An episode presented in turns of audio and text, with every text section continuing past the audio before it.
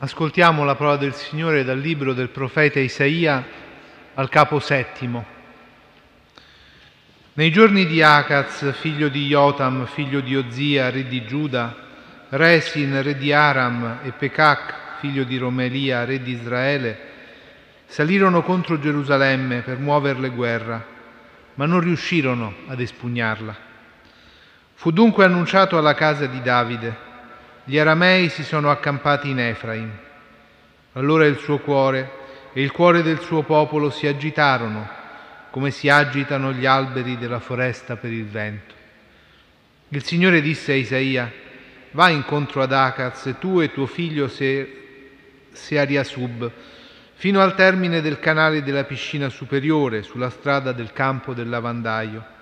Tu gli dirai, fa attenzione e sta tranquillo non temere, e il tuo cuore non si abbatta per quei due avanzi di tizzoni fumanti, per la collera di Resin, degli Aramei e del figlio di Romelia, poiché gli Aramei, Efraim e il figlio di Romelia, hanno tramato il male contro di te dicendo, saliamo contro Giuda, devastiamolo e occupiamolo, e vi metteremo come re il figlio di Tabel.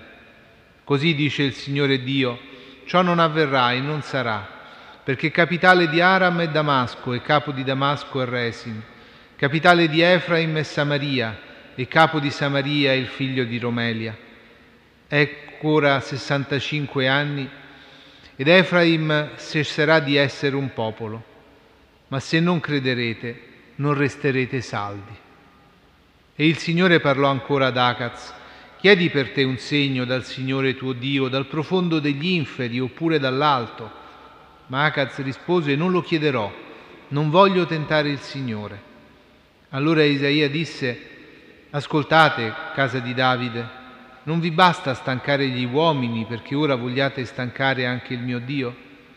Pertanto il Signore stesso vi darà un segno. Ecco, la Vergine concepirà e partorirà un figlio, che chiamerà Emanuele. Questa è la parola del Signore.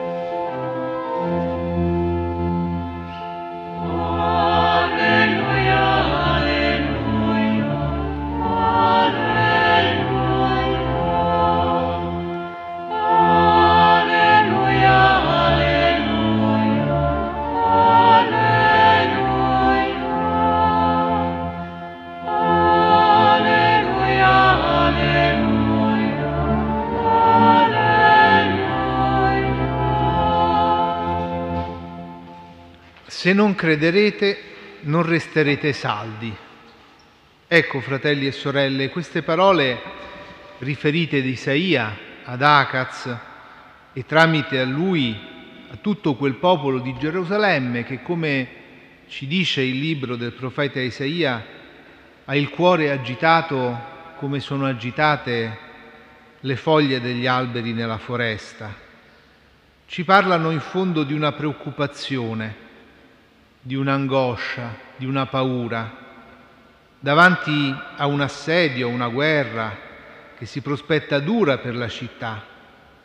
Sono parole e sentimenti in realtà molto vicini a quelli che viviamo nel nostro tempo. Infatti viviamo in un mondo che sembra per certi versi essere come sotto assedio, a causa della pandemia, certo, ma anche a causa di tanti conflitti, di tante crisi che sembrano come acuirsi in questo tempo.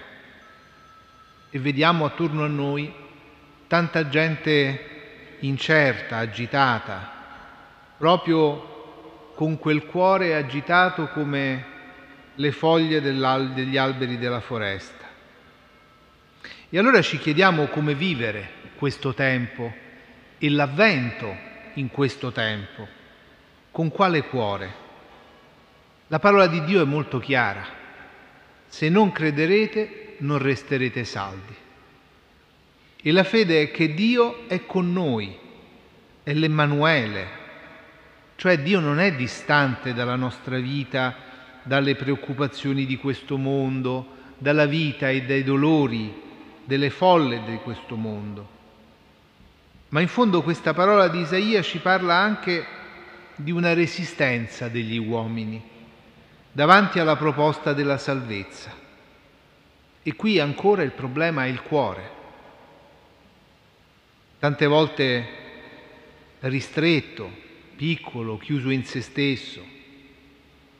E sempre la parola di Dio si manifesta nel contesto della difficoltà, della paura, del timore. Non temere, non avere paura una città assediata dalla paura è veramente l'immagine del nostro tempo. E ci dice il profeta, tutto ciò è frutto in fondo di un cuore che si rinchiude, che porta a non credere più in Dio, a scapito della fiducia in se stessi. Ma se non crederete, non resterete saldi. E quanto allora, fratelli e sorelle, questa parola è vera perché in fondo davanti a un futuro che vediamo incerto cerchiamo stabilità. Gli uomini e le donne della nostra vita, del nostro mondo, della nostra città, cercano questa stabilità. Ma dove essere saldi, se non nella parola di Dio? Ecco, Acaz diventa allora l'esempio dell'uomo che non ascolta questa parola e che non la accoglie, perché in fondo crede di poter fare senza, crede di poter fare da solo. Ma la parola che Dio gli rivolge prova a cambiare qualcosa, perché questo cuore di re, troppo legato alle cose terrene, possa allargarsi e possa arrivare a credere e confidare in Lui. Ma qui trova la resistenza, perché in fondo quel re ha un cuore piccolo, incapace di affidarsi a Dio e alle sue promesse. Preferisce appoggiarsi agli uomini, stringendo alleanze per vincere guerre e rafforzare il suo potere, e rifiuta l'aiuto di Dio. E mentre tanti cercano segni effettivamente in questo tempo, qui è Dio stesso che offre un segno del suo amore un segno che però Agaz non accetta, disprezzando questa offerta di Dio.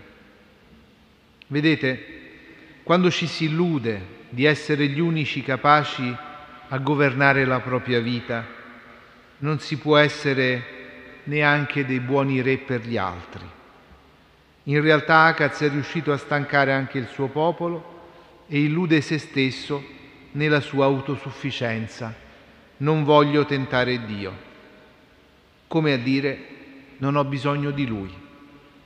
Ma Dio torna a parlargli e dopo quel rifiuto in realtà Dio non si stanca e ancora per bocca del profeta annuncia che il suo progetto di amore si realizzerà.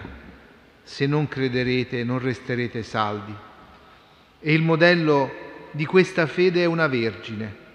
Per noi è Maria che molte generazioni dopo quel re dirà sì alla parola, accogliendo in sé il cambiamento della sua vita e della vita del mondo. E nelle genealogie di Gesù ci sono Acaz, suo figlio Ezechia, c'è Davide. E nella promessa della Vergine che darà alla luce un figlio c'è tutto il mistero dell'amore di Dio per noi. Che cos'è l'uomo perché te ne curi. Ecco, questa parola, fratelli e sorelle, ci dice che più l'uomo si allontana da Dio e più Dio allora cerca una vicinanza e una dimora presso di Lui. Emanuele, Dio vuole abitare con noi. Apriamo il nostro cuore alla Sua parola, alla Sua presenza. E questo avvento ci spinge a dire sì a questo amore del Signore e a non stancare la sua pazienza, il suo amore di padre. E a noi, tante volte piccoli re della nostra vita, che cercano grandezza, Dio offre la sua vera grandezza, è la piccolezza e la fragilità di un bambino. Ed è così sempre, ogni volta che cerchiamo forza, Dio offre la debolezza di un bambino che ha bisogno di amore e che donerà amore diventando servo di tutti. Ecco, non respingiamo questa debolezza, accogliamo la sua parola perché possiamo generare questa presenza del Signore in mezzo a noi da ora e per sempre.